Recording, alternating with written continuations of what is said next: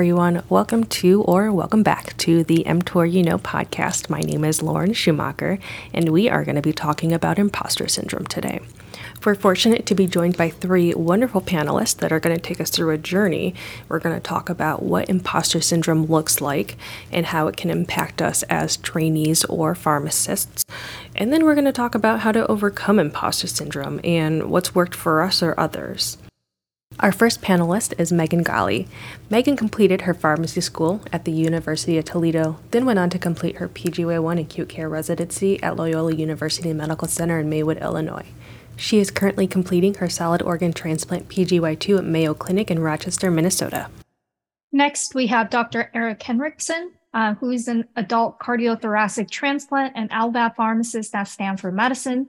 He completed his PharmD at University of Cincinnati. He then went to University of Cincinnati Medical Center to complete his PGY1 pharmacy practice residency and his PGY2 in solid organ transplant at the University of California, San Francisco Health.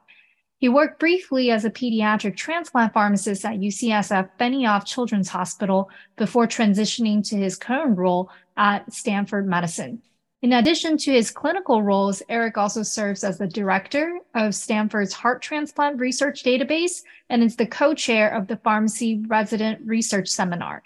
Erik has served as the co-trainee uh, member of the IMTR Executive Board during his PGY2 year and is currently serving as the chair of the IMTR Workforce Committee.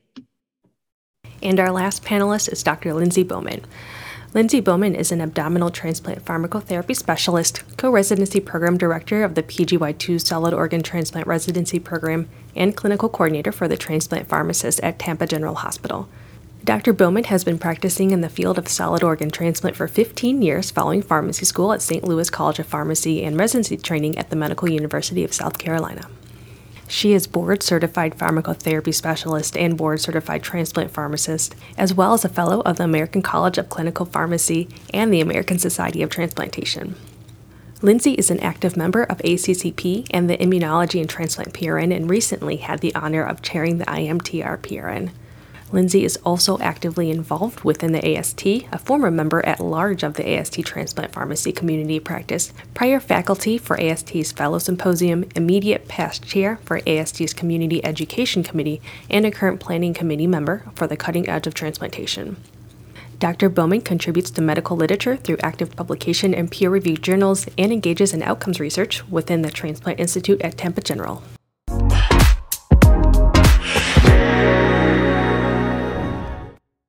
All right, everyone, so let's start the talk on imposter syndrome. Again, my name is Lauren Schumacher, and I am joined today by my co host, Aileen Chi. So let's get started with introducing our three panelists. And Megan, why don't you kick us off? Hi, my name is Megan Galle. I graduated from the University of Toledo College of Pharmacy and Pharmaceutical Sciences in 2021. And then I did my PGY1 at Loyola University Medical Center. And now I am doing my uh, solid organ transplant PGY2 here at Mayo Clinic in very snowy Minnesota. Glad to have you, Megan. And how about Erik next? Hi, everyone. My name is Erik Henricksen. I'm one of the cardiothoracic transplant pharmacists at Stanford Medicine. Um, I did my PGY1 at the University of Cincinnati and my PGY2 uh, at UCSF, and I've been practicing for about five years now. Thanks, Erik. And last but not least, Lyndsey. Hi, everybody. My name is Lyndsey Bowman. I'm calling in this evening from sunny Tampa, Florida. I am one of the abdominal transplant pharmacists here, and I also serve as the clinical coordinator for the group. Thank you all for inviting me to be on this uh, panel.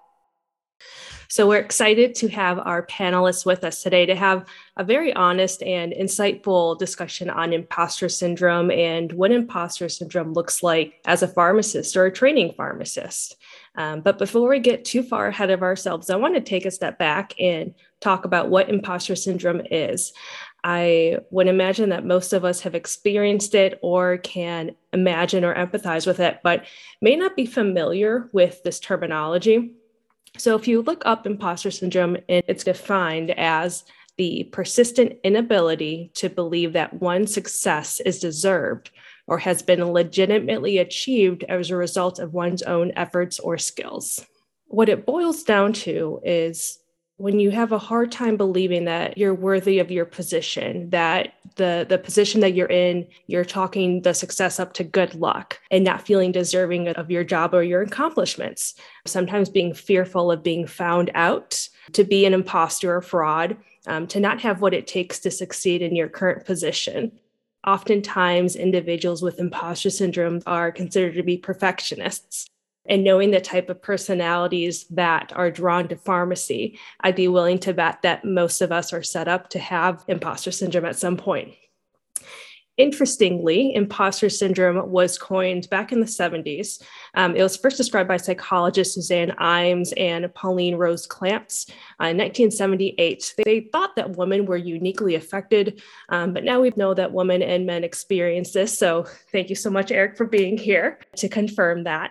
It's estimated that 70% of people will experience imposter syndrome in their lifetime. And now, since we have this wonderful panel uh, with us, and what we would really like to get to understand, it's sort of what it was like for you and how did imposter syndrome really impact you? And do you have any takeaways from these experiences? And especially um, from the resident's perspective megan now that you're going through residency how do you feel this imposter syndrome may have manifested affected you and impacted you in your current or maybe even perhaps going into the future? And any points that you feel you've really learned from these experiences yeah, that's that's such a good question. I think as the the person in the group that is still training, I think I probably have a unique perspective on this. Um, my first kind of dabble with imposter syndrome actually happened in the ED. So I was training in the ED and I found out I got the email that I had passed my MPJE and I got licensed. And then almost immediately after one of the nurses came up to me and asked me a question like and had full trust in me. And i was like i i've been a pharmacist a licensed pharmacist for all of eight minutes. Like i am not the person you want to ask this. Um, so i think very early on in pgy1 it's it's very easy to feel like you don't belong there especially after the interview circuit and match day and the whole process. And you finally get there and you're hit with clinical questions that you've never even dreamt of, it's kind of very easy to fall into that pattern of feeling like you don't belong there. I think the biggest takeaways from PGY1 and dealing with imposter syndrome is just trust the people who are around you. The people who have chosen to put you in this position are very, very smart people. And if they didn't think you could do it, then you wouldn't be here. Megan, the way you shared that brought back the the sheer terror of being asked clinical questions that, quite frankly, school did not prepare you for and never came up in the selected APPEs that you had. And I think that's a feeling a lot of us can relate to. I think that imposter syndrome very much lives beyond the training period. So, Erik and Lyndsey as well, I'd like to hear if you experienced imposter syndrome when you started a new job, maybe as fresh out of PGY2 or maybe if like transitioning jobs and what that was like like for you? Thanks, Lauren. You know, I probably didn't recognize that it was imposter syndrome in the beginning. And I really don't know that I can pinpoint a specific day that it occurred, but it was early on in my career. I did a PGY2 in critical care at MUSC. So at the time, they didn't even have a solid organ transplant residency. But here I was taking a solid organ transplant position at Barnes Jewish Hospital in St. Louis. And it's this, you know, renowned institution with these renowned clinicians um, that I was working with, both pharmacy clinicians as well as transplant nephrologists and transplant surgeons. And here I was feeling that I wasn't prepared or worthy of this position. I had trained in critical care. And even though I had received a lot of additional training when I decided I was going to take this position at Barnes, I still felt like I wasn't worthy to be the kidney and liver transplant pharmacist at Barnes Jewish Hospital working with Dan Brennan and giving him recommendations of what he should be doing with medications. And I think that I definitely continued to experience that throughout probably several years of my career, kind of in a cyclic manner. And I don't know, again, not recognizing that it was imposter syndrome at the time, I didn't know how to get past it, if you will. And I know we talk about that during our time together tonight. But one thing that I think helped me was really recognizing the things that I did know and putting myself in situations that were maybe uncomfortable or saying yes to things that I didn't feel like I was comfortable doing. So when let's use Dan Brennan as an example again, when he said, Hey, do you want to do this research or do you want to write this manuscript? I thought to myself, Oh gosh, I'm not prepared. I'm probably going to fail you. But I put myself in that situation and built that self confidence. And then the more things that I did that showed or made me feel like I could do something, I felt like that diminished that feeling of imposter syndrome a little bit more. I think for, for me, similar to Lindsay, my first position out of uh, residency, I actually was a pediatric transplant pharmacist. And the pediatric side wasn't thrilled about having an adult trained person covering their, their kiddos. But you know, for the most part, it's okay. But I was also covering the transplant, which none of them really wanted to cover either. And so I think we kind of met some way. But I definitely felt that really hardcore early on in my career uh, because it's not like I was just only caring for transplant patients in my unit. And so it was a lot of looking things up, quadruple checking myself because I also felt like, you know, maybe some other PGY2 uh, trained in transplant will want to do PED someday, and I don't want to ruin that for anyone else in the future. So that was my first job for roughly about a year. And then, you know, as I was kind of settling into my groove as a PEDS pharmacist, uh, an adult job opened up, and I was like, well, at the end of the day, I, I did want to do transplant only. And so it kind of led me to my current role. And then from there, I still had even more uh, imposter syndrome because Stanford being a very high volume center and a lot of research, they're, they're very interested in our input and things. I remember it was only maybe a month or two into me working here and they were already implementing me into basically the medication collection of the heart transplant database. And the whole time I was thinking, oh man, I really can't screw this up. Um, and so uh, I think at the end of the day, basically communicating, not that I can't do the job, but comfort level and expectations with the people you're working with. Because I think the other thing I realized through most of these experiences, you may think that everyone's super confident in what they're doing, but they're also going through the same thing as you. And so recognizing that all of us uh, have some level of this and, and not judging people for whenever they feel like an imposter helps uh, with the process as well. Thank you guys so much for sharing your stories. And, you know, you can definitely see that imposter syndrome really exists in pretty much all walks of life and all walks of experience.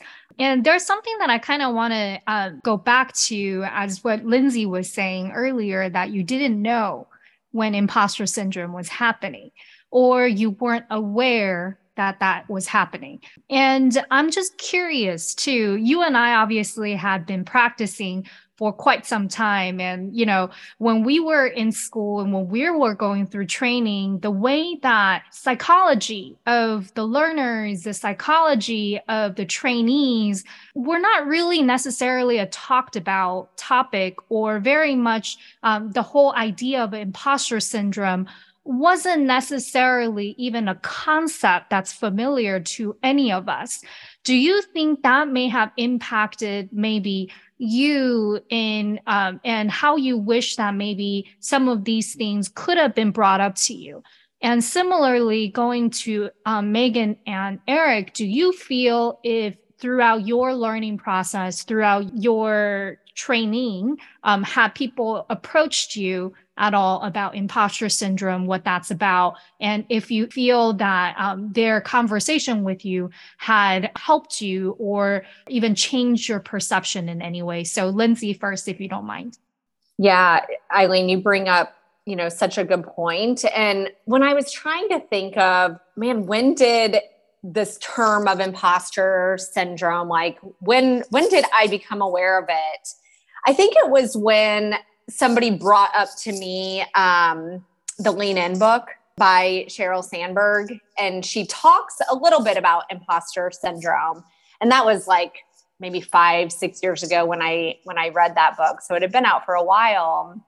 But I do think, and even when you guys invited me to be on this panel for this podcast, I thought to myself, you know, I see it in my residents, imposter syndrome, and I don't name it to them.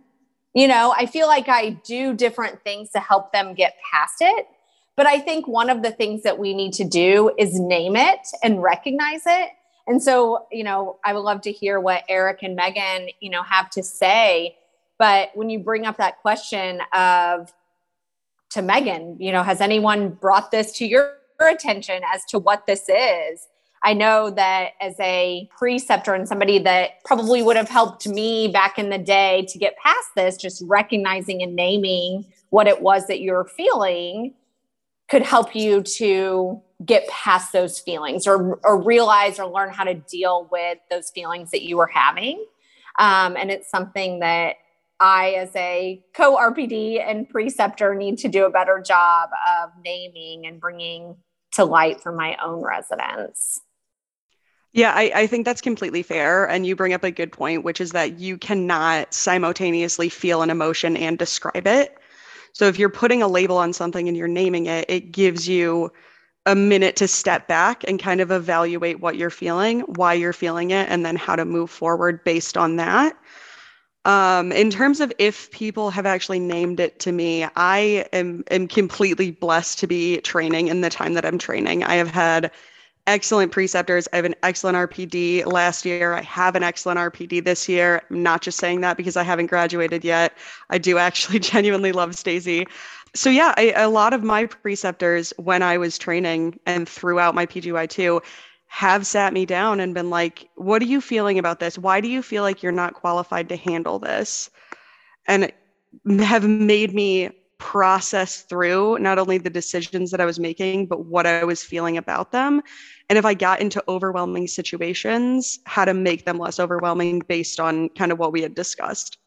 And I'm interested to hear if if Erik, you had a similar experience based on your training. Yeah, I, I think for me, I, I, don't think I had a name for it. Um, and actually, like preparing for this podcast, I went and like went on YouTube and searched a bunch of what is imposter syndrome, and I got in a TED Talk rabbit hole. I'd highly recommend the Mike Cannon Brooks TED Talk. He has a beautiful Australian accent, very chill guy, and very uh, successful. Um, also very funny. So for me, I think the the trainee thing it was always I felt like I could never do enough for my topic discussions. I could never get enough ready, and and then I again not knowing what the term was or how to put name on it. I just I decided as a preceptor I'm not going to make my learners feel that way, and so uh, things I like to do um, even now because we don't have a PGY2 in transplant, but we have students and residents and everyone's terrified of the transplant rotation because they get maybe one lecture of transplant meds if they're lucky. I make sure that if I'm looking things up, I'm modeling it and showing it to the learner and showing them that I am not the all-knowing person, right? Or like I, I demonstrate like, hey, if you t- if you ask me what's an R-CHOP, I'm not fully certain I can tell you what's an R-CHOP. Uh, I like to humanize our preceptors um, just to make them more comfortable, and I think it makes the learners more I don't know, engaged in the rotation and less scared to ask questions. And I think that while they still will have imposter syndrome, at least it's a more comfortable imposter syndrome for them. Aileen, I love that you asked this question because now this has me thinking back, and none of my preceptors put a name on it, but they did see like the signs within me and sit me down and, and talk to me about it. I actually learned the terminology through co residents and that was a game changer because again exactly as megan said once you could put a put a face put a name on it wrap your head around it and start to think through it logically then you can start to overcome it but speaking of which let's talk about overcoming imposter syndrome right guys because that's what we do we're pharmacists we problem solve. I do want to take a moment to drive home that if you are experiencing imposter syndrome, it is something to overcome. You can always do the fake it till you make it type of thing. And for some folks that works, but for some, you can't just keep on pushing and pushing and pushing. Eventually, you're going to hit a brick wall. So, I want to talk about how we can overcome it and how we've helped learners overcome it. I, I can start us off so nobody steals my answer. No, I'm just kidding. I I think two things really helped me and the first was leaning on people like we kind of already talked about like leaning on your co-residents who are going through the same thing that you are or your preceptors or the people who are in charge of you or even the medical residents that you get close to because they're all experiencing the same thing. And then the second thing was failing was being so bad at something and trying it and just it completely going wrong and then taking a step back and being like well you know the world is still spinning on its axis because i made a mistake like that's it's fine and you're going to make mistakes and that's the entire point of learning so i think the first kind of mistake that i made or the first time i encountered a situation where i had no clue how to go forward actually ended up teaching me a lot more and it actually made me a lot calmer because now i knew that something could happen that I considered a disaster level scenario. And it really wasn't. It was just me making a mistake and then learning from it and not doing it again the next time.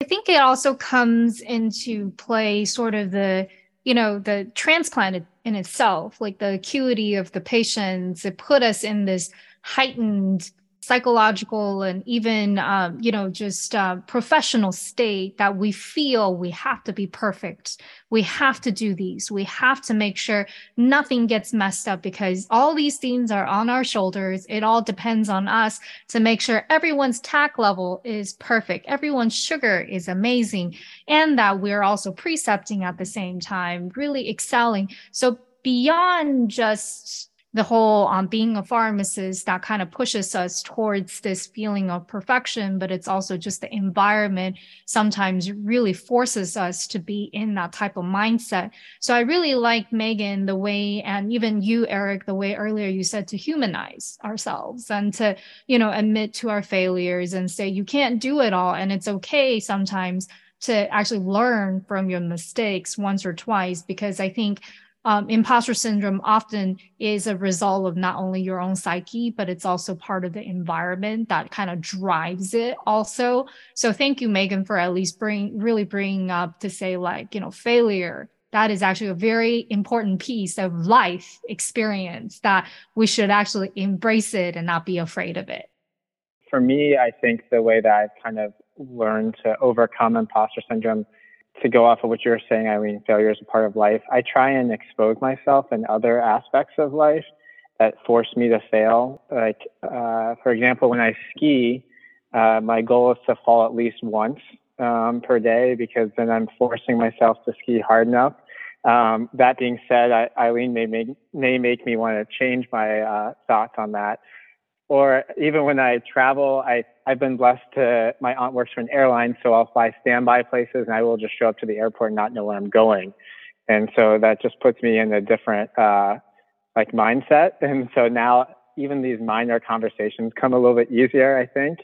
Um, I don't think everyone's going to have an aunt that works for an airline, so I can't recommend that for everyone. But in clinical terms, what I, what I do is I often ask people, so do you want the fast answer or do you want the most correct answer? And then that kind of uh, allows me to, if I don't know the answer I want, oftentimes I'll be like, yeah, you know, I don't need the answer in this two minutes. I'd rather just get it the most correct. And, you know, I'm sure they've also felt that way too. And so I, I often give people that option as well when they reply. Um, and sometimes they do want the gut answer, but most of the time they're willing to take a little bit later and so it gives me a chance to pause and reflect on the thought. I'm glad I'm not an ED pharmacist who's, you know, spiking a bag as someone's coding. Maybe those answers wouldn't be as uh, welcomed, but that's kind of how I've kind of overcome it in the clinical setting. Yeah. So one thing that um, I think about and try to help my residents with, and while I admitted to not naming imposter syndrome for my residents, I do feel like I do things to help them to overcome them. So, one thing is really just celebrating their successes. When a resident says to me, like, oh, I can't believe these people have really offered me this job. I can't believe, like, how silly are they that they are going to offer me this job? They must not know what they're getting. And, you know, part of it is joking, but I think part of it is really thinking, like, do I deserve this position? Am I worthy of this position? And whether it's joking or not, I try to point out like Are you kidding me? You're excellent. Who wouldn't want you? Here's all of the things that you have done that have made you an excellent choice for this position. I was listening recently, you know, Erik brought up podcasts, and I was listening to a podcast recently about the fact that what we dwell on um, seems to get bigger, right? So, like that negative self talk, those are the things that you'll continue to think about and that will continue to get bigger in your mind. And the podcast that I was listening to offered the advice of writing down the positive feedback that you receive.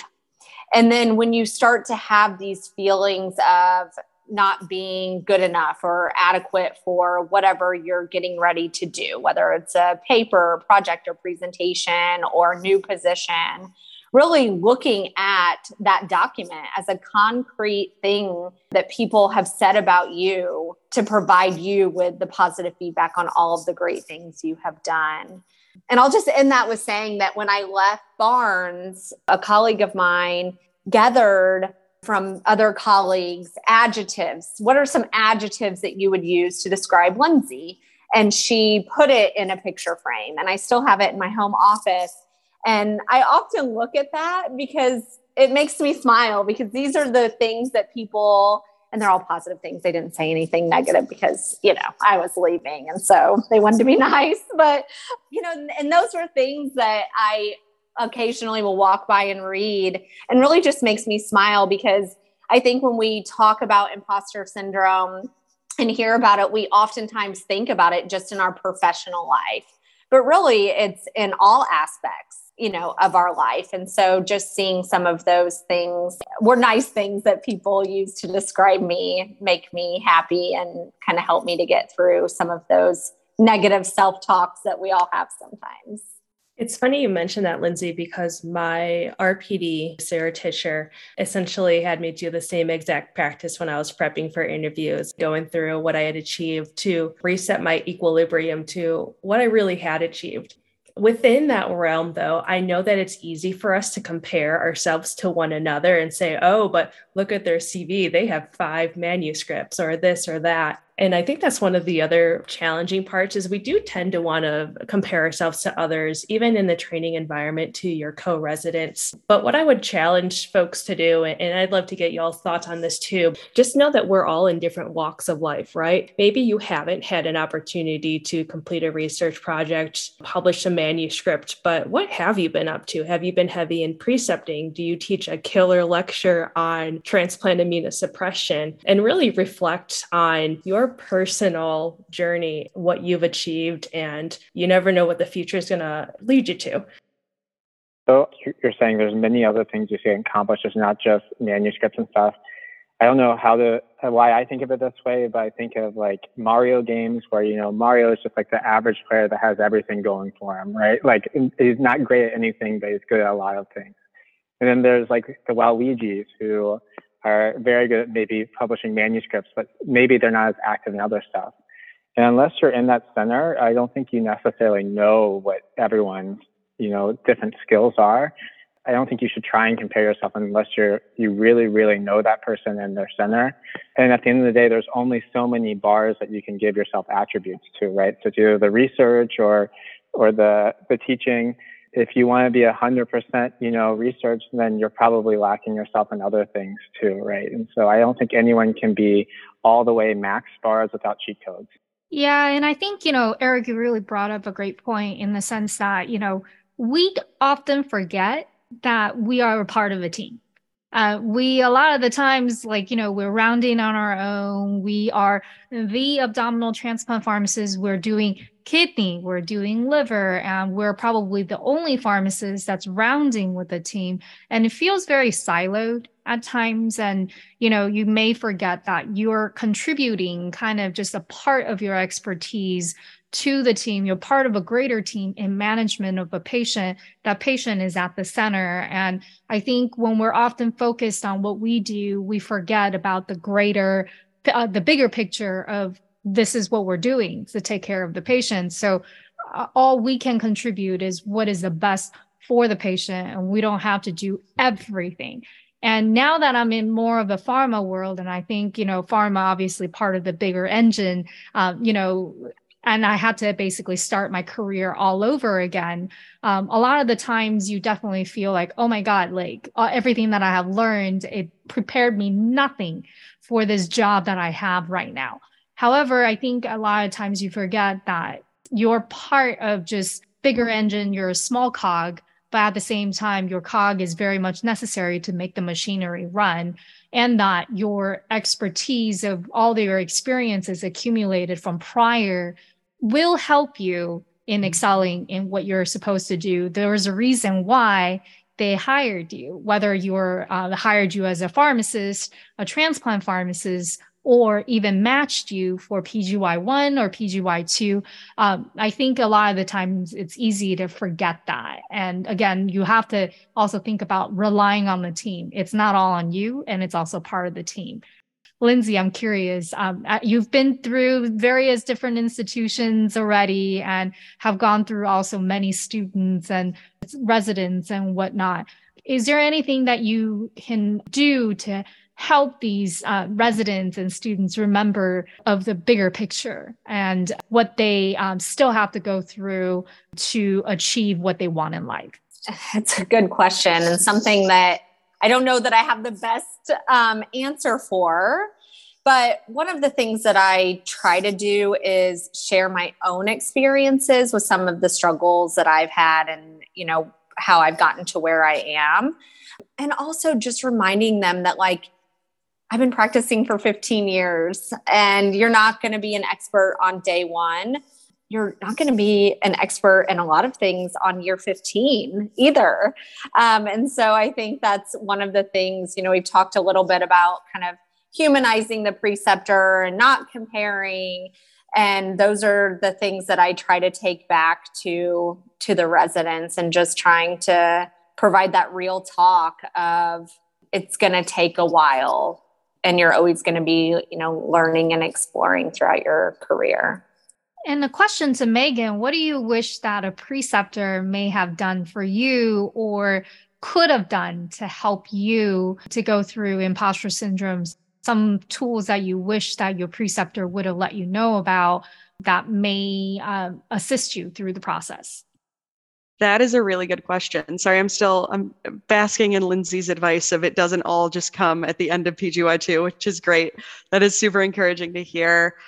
I think things that I wish I would have had as a part of training are maybe just kind of the the open conversations, especially on day 1 of, you know, this is my expectation of you. My expectation of you is not at the end of one month in the ICU, you're going to be an ICU pharmacist that's been practicing for 10 years. That's not going to happen. But my expectation is that you can titrate drip rates without me helping you. But just kind of having those open conversations of, about expectations for your learner and what they should look like at the end of the rotation. And let me just say for Megan and any other individual going through training, you do not know everything at the end of PGY2. You will not even come close you will try. You will try so hard and you will burn yourself out in the process. You will learn so much even in the first year after training because your brain is finally in the place where you can start absorbing uh, rather than seeping out the second you move on to the next month. So, just a few kind hopeful words to those that need to hear it that it gets better and learning gets easier and it will get to be a lot more exciting, especially once you're out of PGY2 and you start to see how the pieces all come together as part of the team. And one of my uh, favorites actually is to just like, you know, reflect, right? Um, a lot of things happen throughout a career. And of course, Lyndsey and I have quite a few years to kind of think back on. And a lot of the times, like just thinking back at the memories of the struggles and the tribulations and, you know, just the um, all the different challenges that we have to go through, those are actually what we remember the most. And those are the ones that after a while, maybe at the time, they probably eats you alive and you're like, oh my God, I can't believe I did this. But, you know, after some time, you look back and you're like, huh, I'm actually glad I went through this because now I know this is how I treat Mucor or this is how I dose certain things. And, you know, so there are a lot of things you may not know it at the time. Um, it's okay to slow it down and give yourself some time to reflect on it. not to overdwell, but also just focusing on the objectives in terms of how did that make you feel? How did you get over that? And then to think about how can I deal with it the next time if I am to encounter it again? And also, what are some of the big learning points for myself that I should remember down the road? And I really like what Lyndsey said about writing things down. And I think, um, as archaic as that sound, it's just that visual reminder. Um, if you don't like to write, type it out in like colorful fonts or something like that. And I think that way it's a good reminder for yourself to see you're worth it. You can do this and that it's okay for you to fail. And the main thing is, how do you get better the next time? The last note is um, I think if you guys can, uh, give a personal message to the people out there who may be suffering imposter syndrome and maybe start off with Megan. Um, I think my take home message would be comparison is the thief of joy. So try to keep yourself and your accomplishments in the forefront of your mind and not think about people who are ahead of you in the career path that you want or your co-residents or coworkers who are on different paths. I think my closing point would be just recognizing that imposter syndrome is very common. So Lauren started us off with saying that 70% of people experience it. And I think, you know, when I have seen other people that I think of as very accomplished and renowned transplant pharmacists admit to having this and experiencing this. It's kind of comforting. Um, and I think recognizing that you're not alone and categorizing it and stating what it is and listening to some of those podcasts to maybe think of tools beyond what we've already talked about today. And I'm going to say, listen to this podcast. Um, I think my closing point would be it's not just pharmacists, it's everyone on the team that experiences this. In real life, whenever you're no longer a trainee, when people ask you a question, it's probably because they don't know the answer to it. So it's not a quiz. Take your time. If you don't know the answer, being upfront with them because you would hope that they would be honest if they didn't know something back with you. And then I think it's even more important for us because for most, for the most part, uh, it's kind of unique for pharmacists on the transplant team. We're typically the only one of our specialty on rounds. Like there's usually more than one NP or PA. There's a, couple of MDs. Um, and so they can bounce off each other, but sometimes we feel an even greater pressure because we're the only ones. But just know that you have other pharmacists on your team, even if they're not rounds, to bounce people off.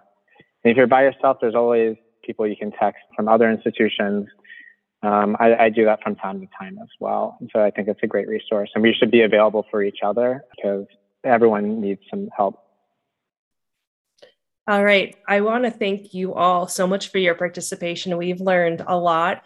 I'm going to say personally, this was actually a little therapeutic for me too. We talked about, you know, making mistakes, but humanizing mistakes. We talked about putting yourself out there, but giving yourself the room to to take time and make sure you're doing a good job just as well as how to work with any learners um, setting expectations. And i love that you talked about that and, being open and honest with learners about any previous experiences you have. Maybe we need to start naming this right? Like maybe we need a, a mini topic on hey imposter syndrome's a thing. Let's talk about it and let's air it out and let's overcome it.